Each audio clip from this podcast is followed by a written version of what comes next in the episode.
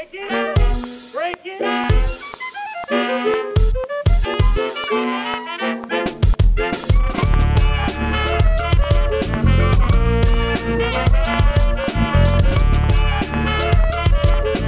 וברוכים הבאים Space, אני ניר רותם, איתי כרגיל יונתן צוברי, ערב טוב, ערב נפלא.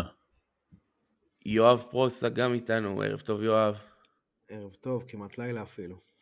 כמעט לילה, ובעמדה 4 אה, ניסינו להביא זר, קיבלנו חיזוק ישראלי, דובר הפועל ירושלים רועי כהן, היי רועי, מה המצב?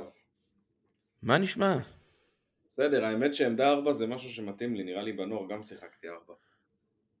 נו, מה, מה עם שחקן? לא... זה פחות? לא יודע, מה בוער? בסדר, בוא, נ- בוא ננסה קונספט של uh, כדורסל בלי 4, ויהיה בסדר. אם רועי היה ארבע, אז אפשר פשוט אה, להכניס אותו ולסגור את הסיפור. כן, אבל אז מי יעשה מדיה? בעיה. אה. בעיה. נשאיר את זה לנימי. או לניר. אני לא חושב שאנשים רוצים עוד uh, תוכן שלי, אני לא יודע.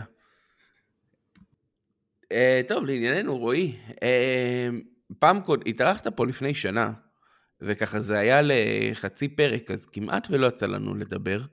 הפעם יש לנו קצת יותר זמן. Uh, אז לפני שנתחיל עם השאלות הבוערות, אתה עשית מסלול uh, מבחינת ה... אמ, מבחינת החיים שלך, כלומר התחלת כאוהד ביציע, עברת להיות עיתונאי גם בישראל היום, גם בערוץ הספורט, אה, סיקרת את הפועל, אה, משני ה... ו... ובסוף סיימת בעצם כדובר, מנהל מדיה, איך... מה, מה הטייטל בעצם? הטייטל זה סמנכ"ל תקשורת, אבל אני לא אתקן אף אחד שיגיד דובר. סמנכ"ל תקשורת. אז מעכשיו אתה סמנכ"ל תקשורת. אה, אז בוא, בוא תספר איך זה היה קצת אה, לסקר את הקבוצה שאתה אוהד. תראה, אני חושב שכל מי שאוהב כדורסל וגדל כאוהד של קבוצה מסוימת, החלום שלו זה להיות שחקן בקבוצה הזאת. ואז אה, ככל שהחיים מתקדמים אתה מבין שאתה לא יכול להיות שחקן, ואז אתה אומר, טוב, אז אולי אני אהיה משהו שקשור באימון. ואז אתה מבין שהחיים לא לוקחים אותך לשם, אז אתה אומר, אוקיי, אז אולי אני אעשה משהו, אני אתחיל לכתוב אולי קצת על הקבוצה. ואז אתה מבין שזה קצת יותר הולם את הכישורים שלך ואת המסלול חיים שלך. אז בעצם אני כאילו כעיתונאי אני איכשהו מסללתי את עצמי לעניין של אה, כדורסל והקטע של סיקור של הפועל זה משהו שקרה לא כל כך בתכנון כי אני כאילו אתה יודע הייתי הולך למשחקים והכל ואמרתי אוקיי לאט לאט נתחיל אולי לשלב את זה ולא באמת חשבתי בהתחלה שזה יהיה משהו רציני ברמה של לסקר את הפועל אה, על בסיס קבוע, בטח שעוד הרבה הרבה הרבה לפני ימי- ערוץ הספורט, אה, אבל איכשהו הדברים קרו מעצמם, ולהגיד לך שזה היה הכיף הכי גדול לסקר את הפועל? לא. כי זה דורש ממך לעשות הפרדה מאוד מאוד גדולה, ואני יכול להגיד לכם ש... הזכייה באליפות הראשונה למשל, שזה משהו שכל מי שאיכשהו קשור להפועל חיכה לו כל החיים בערך, עבורי זה היה אחד הערבים הכי עצובים בחיים שלי. אתה רוצה לפרט? כן, כי אתה שם, ואתה חווה את האליפות הזאת, אבל אתה לא יכול להוציא אפילו, להגיד יש. אתה לא יכול לעשות כלום. אני זוכר שהייתי שם על הפרקט, ואני כאילו עם כל העיתונאים, ואני לוקח ציטוטים משחקנים, ואחר כך בחדר הלבשה, וממשיך לספרא, וכל הדרך אתה לא יכול, לה, לה, אתה לא יכול להראות שום רגש. ואני זוכר שנכנסתי לאוטו בדרך חזרה מספרא באיזה שלוש לפנות בוקר, פשוט התחלתי לבכות. כאילו, לא, ב, לא, מ, לא, מ, לא בכי של התרגשות, של בכי אגואיסטי, ממש, כאילו בכי אגואיסטי של כאילו, אני לא יכולתי להיות רגע, חלק מהרגע הזה, לא יכולתי לחוות את הרגע הזה כאוהד אמיתי. אה, וממש כאילו, בגלל שבאיזשהו באיזשהו מקום הייתי ידוע שאני מזוהה עם הפועל, אז תמיד הקפדתי להיות אובר, אה, להחביא את זה ואובר אה, לא להראות את זה, ואפילו לפעמים אם תשאלו את דיוויד בסן, שאז בזמנו עבד מולי בהפועל, הייתי תמיד עושה אפילו ההפך, הייתי כאילו יותר כאילו דופק במרכאות את הפועל בסיקור, כדי להראות שאני אובייקטיבי, זה ככה, תמיד הוא ראה את זה ככה. באיזשהו מקום אני חושב שאני בצד השני, אני יכול להבין מאיפה הוא בא. אבל uh, לצד הכאילו חוויה לא נעימה הזאת, היו המון רגעים כיפים ואתה המון המון סיפורים שהבאתי, אנחנו בטח, תכף ניגע גם בפן התקשורתי בטח בהמשך, אבל הרבה מאוד סיפוק, אבל באיזשהו מקום אתה מבין שבסוף אתה, uh, כאילו אני קופץ לסוף הסיפור, אתה כן מרגיש שאתה רוצה להיות חלק מהעשייה ופחות לדב, לכתוב על העשייה או לדבר על העשייה, אלא פשוט להיות חלק מהעשייה. וזה היה אחת הסיבות המרכזיות שעשיתי את המעבר הזה להפועל אה, ובאיזשהו מקום, כן, אפשר להגיד שאני סוג של חי את החלום. להיות חלק מקבוצה שגדלתי עליה ולהיות חלק מהעשייה, ממש מהקרביים של העשייה, זה, זה וואו, זה כאילו כל בוקר אני קם בכיף ונהנה ומרגיש עם תחושת שליחות וזה סיפוק מאוד מאוד גדול. וה... והחזרה, כאילו, לא חזרה, אבל המעבר בשני, איך זה מרגיש כאילו, יש אה, תגובות נגיד משחקנים שהיו מושא סיקור שלך והם את החלק, מערכת שלהם לא, לא משנה שהם רוצים, זה, משל, זה מרגיש שונה עבורם, מרגיש מוזר עבורך להחליף פתאום את הפוזיציה הזאת? אני זוכר שכשהגעתי לאימונים הראשונים, ב, אנחנו מדברים על עונת, אה, אמצע עונת 21-22, היו שחקנים שהנוכחות שלי שם, היה להם קצת, כאילו, הם לקח להם זמן. להבין שאני עכשיו בצד שלהם ואני רוצה בטובתם, לקח להם זמן. אה, גם להיפתח, גם להוריד את החשדנות, סליחה. אה, אז בסך הכל זה גם די טבעי, כי גם אני הייתי צריך קצת להתרגל לדבר הזה. דווקא למי שהיה הכי קל זה לזרים, הזרים כאילו ממש אה, אימצו אותי מהרגע הראשון, כי מבחינתם זה לא big deal, הם לא, לא הכירו אותי יותר מדי כעיתונאי.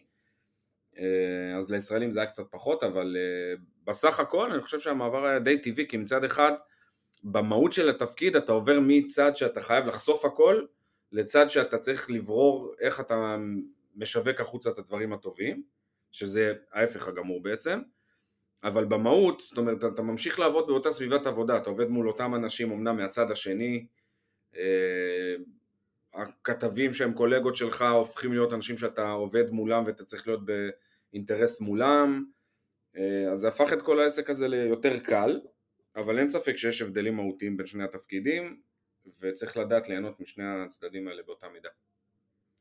ואני אשאל את השאלה משני הצדדים בעצם, אה, כעיתונאי, היו מצבים שנגיד נחשפת לאיזשהו סיפור שהיה לך איזשהו קונפליקט בין האינטרס שלך כעיתונאי, כמו שאמרת, לחשוף את הכל, לבין הרצון שלך כאוהד אה, לשמור על האינטרסים של הפועל, ו- וגם ההפך, כלומר, איך אתה מתייחס לחשיפה לצורך העניין של חבר, קולגה לשעבר, שפתאום בא לך עם סיפור שפוטנציאלית יכול לפגוע בקבוצה שאתה עובד בה. אז קודם כל, אף פעם לא נתתי לאהדה שלי להשפיע על האופן שבו סיקרתי.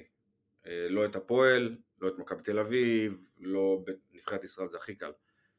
זה אף פעם, זה לא היה שם בשום שלב. מי שקצת פחות מתחבר אז יגיד אחרת, ותמיד זה היה מזוהה עם זה, והוא היה מזוהה עם זה, אז זה תמיד כאילו אנשים רואים אותך לפי הצבע. אה, אני כן יכול להגיד לך שוויתרתי על סיפורים לא בגלל האהדה, אלא ויתרתי על סיפורים בגלל הנסיבות. אה, היום אני יכול להגיד שאני ידעתי, אני הכרתי את משה גרינברג בזמן שהוא היה הבעלים של הפועל, משהו כמו חצי שנה אחרי שהוא נכנס לבעלות, אה, ומכורח הנסיבות החלטתי שאני לא מפרסם את זה. מצנעת פרט, מאלף ואחת סיבות שאני לא אכנס עכשיו, זה סיפור, זה פודקאסט בפני עצמו הסיפור הזה עם אה, משה, אבל אה, זה, זה, זה, זה לאן שהמקצוע מוביל אותך. אבל זה דווקא בגלל האתגרים המקצועיים ולא בגלל האהדה. עכשיו לגבי החלק השני, אה, אני לא, אני אף פעם לא, גם עכשיו שאני עובד מול עיתונאים, אני לא רואה את זה בקטע של, טוב יש להם עכשיו סיפור שאולי הוא קצת יותר שלילי כלפי הפועל, אז עכשיו הם רוצים ברעת הפועל, ממש לא, הם עושים את העבודה שלהם, התפקיד שלי זה אה, לייצג את הצד של הפועל בצורה הכי טובה והכי חיובית שאני יודע כדי אה, שאם יש איזה שהן קונוטציות שליליות אז הן יהיו מינימליות כמה שיותר.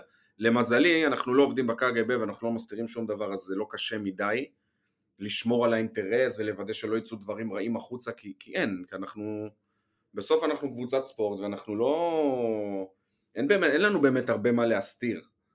אז uh, בסופו של דבר אם יש דברים של קונוטציות שלילות שעיתונאים uh, מתעסקים בהם בהקשר של הפועל, אני משתדל להיות ענייני, היה לנו את העניין עם גלעד לוי לא מזמן, שאני חושב שניהלנו את זה בצורה יחסית טובה, זה, זה נגיד משהו שלא נעים, אה, זה איזשהו מין, מין קטע כזה שאתה צריך לחשוב איך אתה ניגש לכל הסיפור הזה, אה, ואני חושב שיצאנו מזה בצורה די טובה, כי גם בסופו של דבר אה, שיקפנו את המציאות שלנו כמו שאנחנו רואים אותה, וזהו, וזה חלק מהאתגר בעבודה הזאת. אז דיברנו בעצם על המעבר שלך מהעיתונות לדוברות. ואני רוצה לחזור איתך לקיץ הקודם. אמ, אתה יודע, העונה ככה שהסתיימה, העונה לפני הקודמת, שהסתיימה ככה בצורה לא נעימה, אחרי עונה לא פשוטה, אה, ופתאום הפועל מוציאה סרטון אה, של משחק פוקר, אה, שהשורה התחתונה זה לכו תדעו מה יקרה. אולי זו תהיה עונה גדולה. ואני מודה שאני ראיתי את הסרטון, סרטון מצוין, אבל הגבתי קצת, קצת בגיחוך. כלומר... חבל שאתם יכולים לראות את החיוך שיש לי בפרצוף עכשיו. אתה האמנת שזו תהיה עונה כזו? מה שעברנו פה? קודם כל אם אנחנו מדברים על סרטון הפוקר, מאוד מאוד מאוד חשוב לתת קרדיט למי שעמד מאחוריו, שזה בעצם הייתה יוזמת אוהדים, צריך לזכור את זה, אני לא יודע אם דיברנו על זה בזמן אמת מספיק, אבל סרטון הפוקר הייתה יוזמת אוהדים, אמ, האוהדים שעמדו מאחורי היוזמה הם לא אוהדים שאוהבים לקחת קרדיט על דברים אז אני לא אזכיר אותם, הם יודעים מי הם, אולי גם בסביבה הקרובה יודעים מי הם, אבל הרעיון ברמת הקונספט, ברמת בוא נעשה משהו שהוא יותר uh, מחתרתי, תרתי משמע, כי זה באמת היה נראה מחתרתי, זה רעיון שבא מהקהל ואני שמחתי שיש את האפשרות לשלב בין המדיה הרשמית של המועדון לבין יוזמת אוהדים.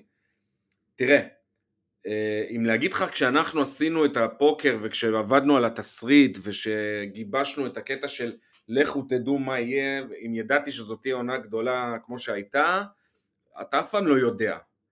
אני גם חושב, אם אני, תקנו אותי אם אני טועה, זה היה באיזשהו שלב בקיץ שעדיין הקבוצה לא הייתה גמורה, זה היה לקראת כזה בין, באמצע כזה, אז לא ידענו כל כך איך הקבוצה תיראה. וגם אה, היה את הדיבור, כמה הקבוצה אפורה, כמה היא... אני חושב שזה בא אחר, אני חושב שזה בא אחר כך, יכול להיות שאני גם מתבלבל בזמנים, יכול להיות שזה כן היה דווקא בזמן הזה. אין ספק שאחד האתגרים שהיה לאותו קיץ זה איך אנחנו שוברים את התמה הזאת שנבנתה, שמדובר בקבוצה אפורה ובינונית, וידענו שזה יישבר אך ורק באמצעות הצלחה על המגרש, אבל זה כבר יגיע בשלב מאוחר יותר. אבל זה היה קיץ קשה מאוד, זה היה קיץ של טלטלות, בקיץ אחד פתאום עוזבים לך גיא הראל ודייוויד ושני ו... ו... וחומסקי לוקח את הקבוצה על עצמו לבד, באמת באמת כאילו זה קיץ ראשון שלי גם אה, כאיש מערכת ולא כעיתונאי, ואתה פתאום חווה משהו שאתה, שאתה ממש מרגיש שאתה נאבק בכל החזיתות ברמה של כדי לעשות את העבודה בצורה טובה, בגלל שמסביב יש מעין באז שלילי כזה. אמ, אז זה היה קיץ מאוד מאתגר, אבל אם להגיד לך בזמן הסרטון שידענו שאנחנו הולכים לעונה מאוד מיוחדת, לא. אה, לא, לא ידענו, לא, לא ידעתי גם להגיד לך אם אני מרגיש שזה באמת הולך לכיוון הזה, אבל אתה תמיד מכוון לשם, ואני שמח שהכוכבים יסתדרו בסופו של דבר. זה, בסוף זה, יצא כמעט נבואי. זה יצא, כן, אתה יודע, הסין כזה, המשפט הזה של אה, הילה מלמד שם, של לכו תדעו מה יהיה, ואגב, אני זוכר שדווקא את ה... זה מצחיק, אני זוכר שדווקא את הקטע שלה, אני התעקשתי שנעשה עוד טייק ועוד טייק ועוד טייק, כי היה חשוב לי האינטונציה של... באתי אליה, אמרתי לה, הילה, תמכרי לי את זה, תאמיני בזה, אני רוצה שתאמיני בזה שהולכת להיות עונה ענקית, ותגידי, ושיראו את זה עלייך. אה, וזה קטע, זה כאילו ממש, ככה זה יצא. אז הזכרת גם את העזיבה של אה, גיא ו- ודייוויד ושני, כלומר כל ה... ממש הליבה הניהולית של הפועל ש, שעזבה, אה, ואתה בעצם הפכת להיות, וקצת דיברנו על זה בקיץ הקודם, אה, הפכת להיות בעצם אחת הדמויות הוותיקות, למרות שאתה בערך חצי שנה במועדון. אה, וככה, המשכת תוך כדי תנועה, אבל הזכרת שכן אה, דיוויד וגיא היו שם אה, בשנה שעברה. השנה הם עדיין מעורבים, הם עדיין נמצאים, או שכבר ככה המועדון הולך על המסלול שלו על, ו, ונפרדו דרכם, מה שנקרא? לא, קודם כל מזמן כבר לא, המעורבות אה, היא לא, לא קיימת כבר מזמן. אה, העזיבה של, דג, של גיא הייתה בצורה יותר הדרגתית, זאת אומרת הוא סיים לבנות את הקבוצה יחד עם, אה, עם ג'יקיץ' ועם יותם. אגב, גם יותם, כאילו אנחנו, זה כאילו על הדרך, כי זה תוך כדי העונה, אחרי שהמערכת קצת התייצבה, אבל, אבל גם יותם, זאת אומרת, בטווח של כמה חודשים, כל ההנהלה התחלפה. כל ההנהלה התחלפה, בלי, בלי יוצא מן הכלל. אמ, אבל כן, המעורבות היא כבר לא קיימת, דיוויד בכלל אה, ב-BCL היום, אמ, אה, גיא במקומות אחרים, ואנחנו יוצא שאנחנו מקליטים זה בתזמון של אה, אחרי באמת הטרגדיה הנוראית הזאת עם לכתו של, של אבי הראל. שעוד נעשה של... משהו לכבודו. אבא של גיא ויושב ראש של הפועל, וזה המקום גם שוב להזכיר, אני אמרתי את זה נראה לי גם בכמה מהציוצים שלי, אבל אני לא יודע איפה הפועל הייתה אם אבי לא לוקח את ה... ממשכן את החיים שלו על הקבוצה אי שם בתחילת שנות התשעים. אה, אז מאוד, אה, זה היה שבוע מאוד עצוב לכולנו. אבל אם נחזור לנושא אז אה, אנשים אני חושב לא הבינו לא בטווח הקצר, לא בטווח הארוך ולא בזמן אמת כמה הדבר הזה היה טלטלה עבור המועדון. שגם המנכ"ל שהוא כולם הגדירו אותו כמנכ"ל כל יכול ו... מנהל הקבוצה שהוא היה כל כך הרבה יותר ממנהל קבוצה וכל כך הרבה יותר מדובר וכל כך הרבה יותר מעוד איש הנהלה וגם שני שהייתה שם בתווך מאוד מאוד דומיננטית. ופתאום שלושת העמודי תווך האלה הולכים בבת אחת זה חתיכת טלטלה וזה חתיכת אירוע וכמו שאתה אמרת זה יצא מצב די אבסורדי שאני רק בחצי שנה אבל אולי קצת מבחוץ יותר מזוהה אז כאילו זה סוג של אה, לקחת יותר ואין ספק שבקיץ ההוא לקחתי על עצמי וגם לאורך אותה עונה עד, עד בעצם הקיץ הזה לקחתי על עצמי המון המון דברים שבכלל לא קשורים לדוברות כי פשוט מישהו היה צריך לעשות את הדברים האלה. ו... ואני חושב שאבל עכשיו אנחנו כבר מגיעים למקום שהוא אמ, שהוא יותר טוב ובעצם חשוב גם להזכיר כאילו לאורך כל הזמן הזה בעצם הבן אדם היחידי שנשאר זה היה חומסקי. ו... והוא זה שלקח את הכל על הגב שלו ברמת המעורבות ברמת המחויבות ה... הכספית, אה, חומסקי זה חתיכת, אה, זה וואו, כאילו מה שהוא עשה בשנה הזאת עבור הפועל, זה דברים שראוי להתעכב עליהם ולציין אותם, כי, כי זה תמיד אנחנו, אתה יודע, תמיד זה מעברים, זה תמיד תקופות, זה תמיד העברת לפיד, אז כמו שאמרנו על אבי, שאני לא יודע איפה הפועל הייתה, אז גם חומסקי יש לו חלק בלתי, שאי אפשר בכלל לכמת אותו, אי אפשר להסביר אותו עד כמה זה חשוב התקופה הזאתי. כל העשר שנים בעצם, שהוא היה גם לצד אורי, אה, עד שהגענו למצב שאנחנו בבעלות החדשה היום. אוקיי, okay, אז בעצם אנחנו אחרי מעבר והחלפה של כל ההנהלה, ואתה הזכרת קודם שאנחנו רוצים איכשהו לשכנע את האוהדים שהאמירה הזאת שהייתה כל כך רווחת, שהקבוצה אפורה ו- וכל זה, אנחנו צריכים איכשהו לשבור את זה. איך, איך בעצם עובדים ומה בעצם נעשה בשביל לעשות את המעבר מהנהלה חדשה לגמרי לבין האוהדים המתוסכלים אה, לתוך העונה הזאת. אז במצב כזה אתה מבין שאתה תלוי יותר מאי פעם בהצלחה של הקבוצה על הפרקט. אתה מבין שאם תהיה עונה לא מוצלחת, יכול להיות שאתה עומד בפני איזושהי, שוקת שבורה שיהיה לך מאוד מאוד קשה לתקן. אה, ובאמת התחלנו את העונה לא טוב. אה, לא צריך להזכיר לכם בגביע ווינר איך הדברים נראו, ובהכנה, ושני הפסדים ראשונים רצופים בליגה, אם זה היה, אם זוכר נכון, חולון והרצליה בחוץ, אה, ואירופה, ממש גירדנו את המשחק נגד ארוש אפקה בבית במשחק הבכורה, והדברים לא נראו טוב עד שלאט לאט קרו כל מיני צמתים שה... שה... שהעונה הזאת התחילה להתהפך, ואיך הופכים את המטריה הזו שדיברת עליה, תראה, אני ידעתי ש... בשלב יחסית מוקדם, שאומנם לא מדובר פה באחת הקבוצות הכי כישרוניות שהיו פה, אבל כן אנחנו רואים לנגד עינינו את אחת הקבוצות ההגנה הכי טובות שהיו כאן מאז ומעולם, אולי אפילו במונחים של הליגה. וברגע שהבנתי את האירוע הזה, שם הלכתי בכל הכוח על העניין של להקנות לקבוצה ההיא את הטיקט ההגנתי ולמזלי ולשמחתי זה גם גיבה את עצמו במציאות, זאת אומרת ברגע שאנחנו הוצאנו את הסרטון של סירי מה זו הגנת ברזל? אז זה היה נכון לאותו זמן שהנתונים באמת הראו שההגנה הזאת היא חריגה אבל זה באמת באמת המשיך אה, לדבר בשם עצמו על הפרקט לאורך כל העונה. ואנחנו בנינו לעצמנו נרטיב של קבוצה שאתה לא יכול לעשות נגדה סל. אמ, אז איך, בתשובה לשאלה שלך של איך שוברים ואיך יוצאים מטלטלה של הנהלה שעזבה לקבוצה שהיא כאילו אפרורית זה לא היה יכול לקרות אם הקבוצה לא הייתה מצליחה למזלי זה מה שקרה ולמזלי ידענו לזהות את נקודות החוזקה ולשווק אותם בצורה הכי טובה שיש. גם מרגיש לי שהטיקט ההגנתי, אה, לפחות אצלי ובסביבה הקרובה אליי, אה, זה הפך להיות איזשהו מקור גאווה ממש, של, גם של הקבוצה, אבל יותר מזה של האוהדים. כלומר, אה, אתה יודע, תמיד חסימות גרמו לקהל להתלהב, אבל מהלך של שחקן פשוט שומר אישית, צמוד, על הכוכב של הקבוצה הנגדית, אתה יודע, אנשים לא, לא היו מגיבים לזה כמו היום.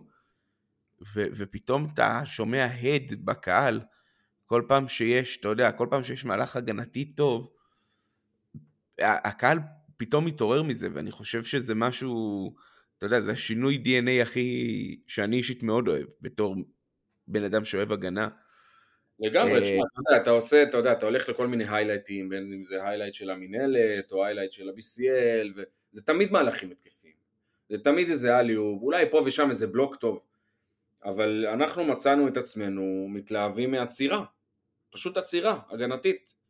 ששגב יצא טוב לחילוף, למרות שלא היה הרבה חילופים, אבל הוא יצא טוב, וקורנליוס לא, לא, הוא היה חלק מהבד של הגופייה של הגארד שהוא שמר עליו, והרוטציה בין הגבוהים עבדה, ואנחנו למדנו ליהנות מזה, ואני חושב שכקהל, הקבוצה, הקבוצה הזאת די ביגרה את הקהל, זה הרגילה אותו למשהו אחר ולהצליח ליהנות מסטנדרט כדורסל שהוא לא רגיל למה שאנחנו רואים פה בליגה, ואם אנחנו נדבר על הבנייה של העונה הנוכחית, זה רק המשך למה שהיה בעונה הזאת, זאת אומרת אם אתם זוכרים בשנה שעברה שאני דיברתי איתכם על סגנון ספרדי, ואולי אנשים הסתכלו עליהם מוזר ולא הבינו מה אני רוצה, אז היום מבינים את זה קצת יותר טוב.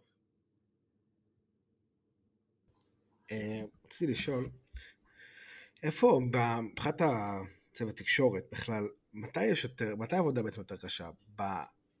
במהלך העונה כשבעצם יש יותר תוכן, אבל התוכן יוצר את עצמו, או עכשיו כשצריך לטרוף מנויים ועדיין אין אה, אתה עדיין לא יודע מה יהיה הנרטיב. ציינת שהיה את ההגנת ברזל, זה כבר היה איפשהו בתוך העונה, כבר יכולת לבנות, להבין מה יהיה הנרטיב של הקבוצה. אותי. היום, איפה העבודה היא יותר קשה ומה אתה יותר נהנה?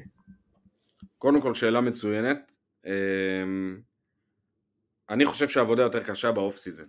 כי כמו שאתה אומר, ברמת התוכן, ברמה, כשאתה בתוך כדי העונה, כמו שאתה אומר, התוכן יוצר, יוצר את עצמו.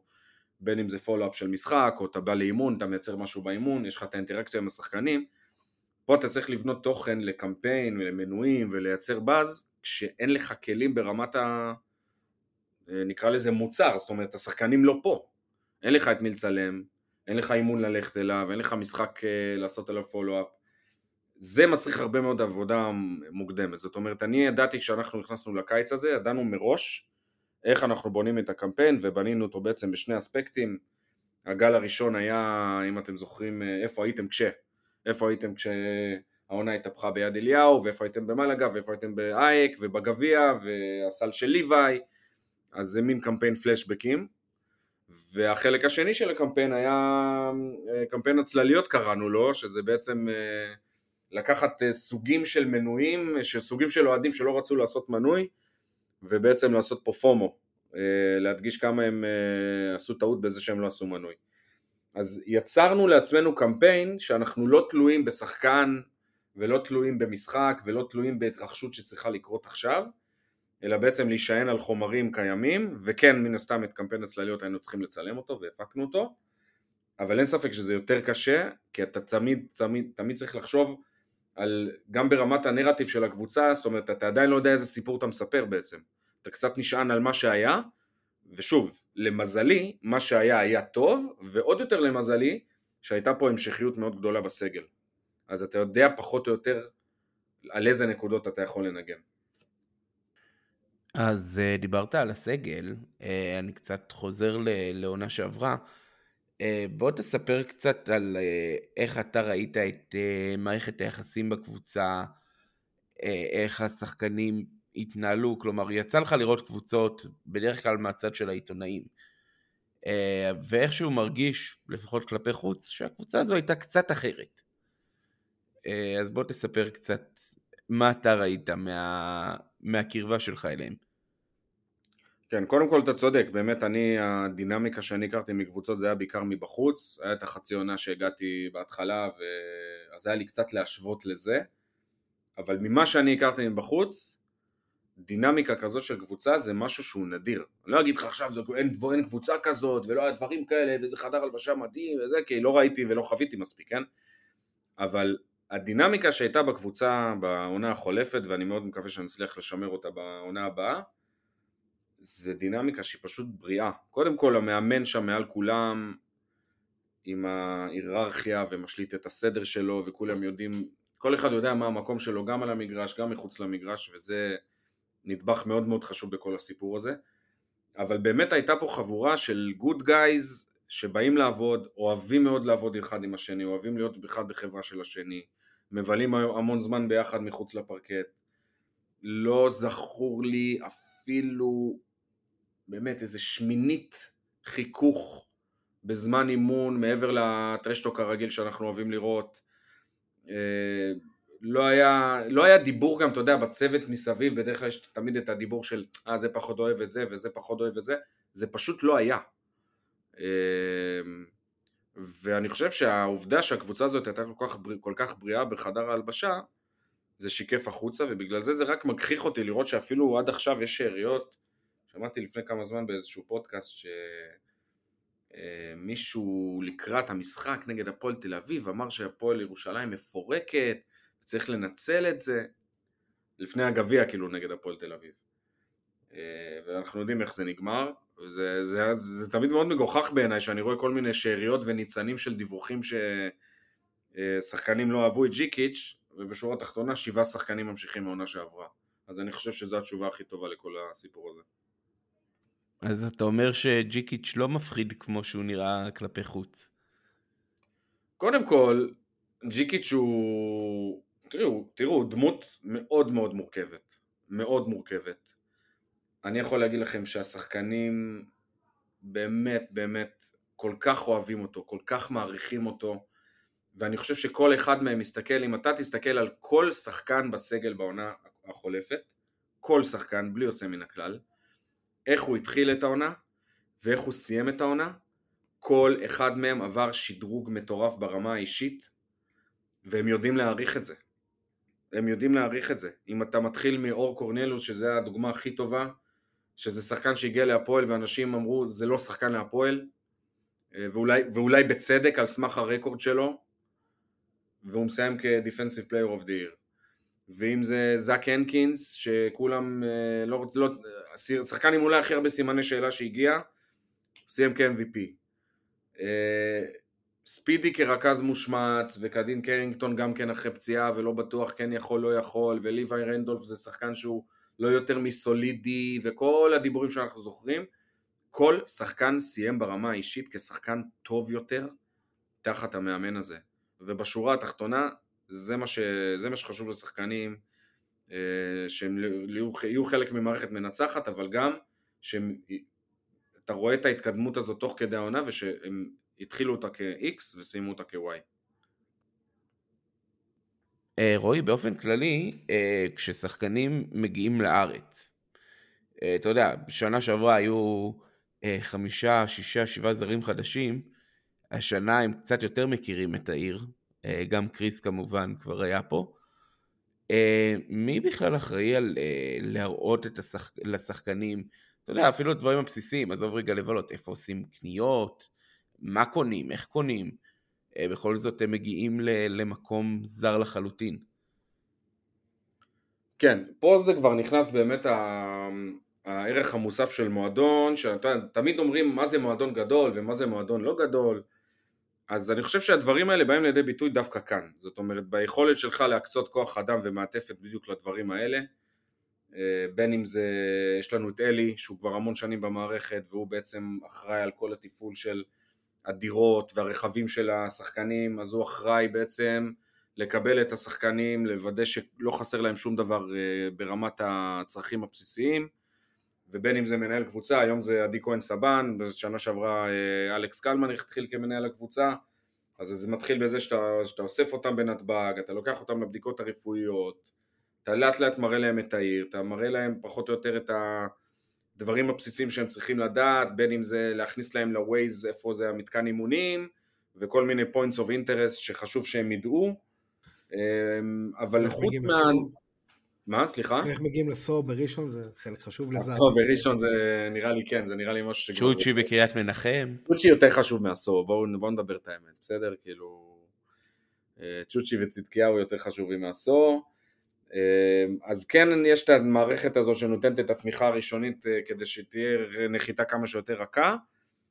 אבל מעבר לזה, קודם כל גם השחקנים הישראלים עוזרים כאן והרבה עושים מין walk through לשחקנים הזרים שמגיעים ועוזרים בעניין הזה. אבל מעבר לזה, זה החבר'ה האלה, תשמעו, הם יודעים, זה חבר'ה שרגילים לשחק מעבר לים.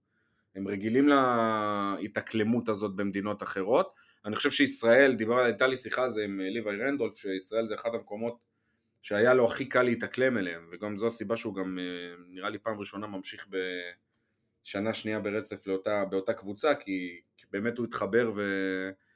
גם ברמה של להתאקלם למקום. אז אה, ישראל וירושלים הם מקום מאוד ידידותי גם להתמצא בו ואנחנו גם נותנים להם לעשות את הטבילת אש שלהם בלי יותר מדי הדרכה ויותר מדי אה, להיות על הצוואר שלהם על ההתחלה. ובכל זאת, ככה במהלך עונה, אמרת שלא היו בעיות, לא ראית ריבים מעבר לטרשטוק. במהלך טיסות לחו"ל אתה פחות טס עם הקבוצה למשחקים עד כמה שאני יודע.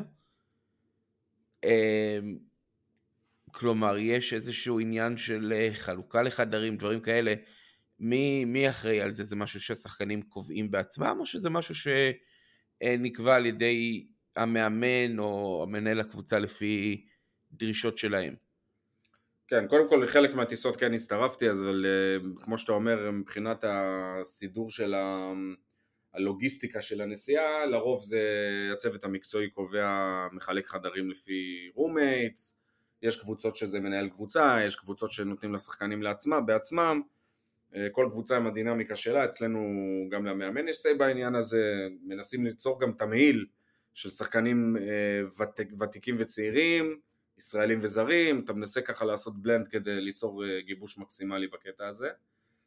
אמ, אה, כך שגם העסק הזה יש לו, יש לו, זה אספקט שצריך להתחשב בו וצריך לדעת איך לנהל אותו גם באספקט הזה. ולקראת סיום, מסר אה, שאתה רוצה להעביר לאוהדים שלנו לקראת העונה הבאה? טוב, כל השעה וחצי שדיברנו זה מסר אחד גדול, אבל בגדול, אמ, אני כן רוצה רגע לחזור לעניין של מה שדיברנו בתחילת השיחה, על העניין של אה, מה אנחנו בונים פה השנה. אה, כי חשוב שאנשים יבינו.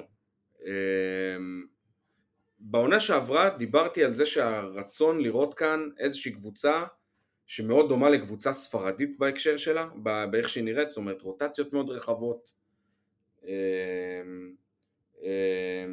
המון המון שחקנים על, אותה, על, על עמדות דומות שיכולים לשחק יותר מ, אה, מעמדה אחת ו, והמון גיוון וחלוקת דקות אחרת. זו הייתה השאיפה כבר בקיץ הקודם, זה תהליך שהתחיל בקיץ הקודם והשנה הוא, הוא ממש הופך למציאות אם אתם מסתכלים על העומק שיש לנו, בעמדות שיש לנו, ברמת האיכות בין השחקנים אתה לא באמת יכול לדעת אם השחקן שיעלה מהספסל הוא יותר טוב או פחות טוב מהשחקן שהוא מחליף וזה בדיוק הסיטואציה שרצינו שתהיה. ו... ואני חושב שאני כן הייתי רוצה ש... לראות מספרים יותר גדולים בארנה כי א' לקבוצה הזאת אה, מגיע אה, תמיכה במספרים גדולים יותר מבחינת רמת המאמץ והמחויבות שהשחקנים משקיעים. ואני אגיד לכם משהו קטן ששחקנים אפילו קצת דיברו עליו במהלך העונה הקודמת גם ברמת הנראות וברמת הווייבים של מהאוהדים לקבוצה הייתי שמח לשמוע יותר שירי שחקן מושקעים יותר קצת מ... או קורנליוס, טה טה טה טה טה, כזה. הייתי שמח לראות יותר, הם קצת דיברו על זה ביניהם, הם היו שמחים לראות אם יש משהו ש...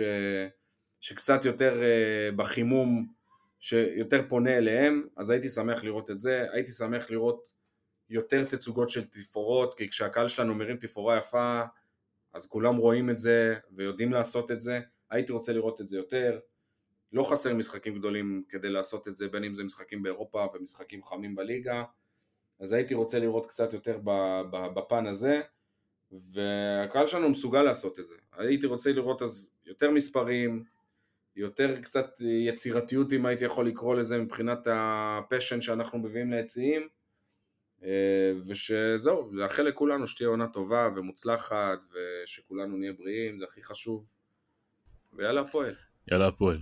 אולי בהקשר הזה אה, כדאי להגיד, להזכיר, כן, שיש אה, PayBox, שיש אנשים טובים שפשוט מפרסמים אותו כל שבוע ב- ב- בשיטתיות מאוד מאוד מרשימה, ו- ואם נתרום לשם אז יהיו לנו תצוגות יותר מרשימות, ותתרמו. מצטרף לקריאה בהחלט. לגמרי תתרמו, וכמו שרועי אמר, יאללה הפועל. Break it!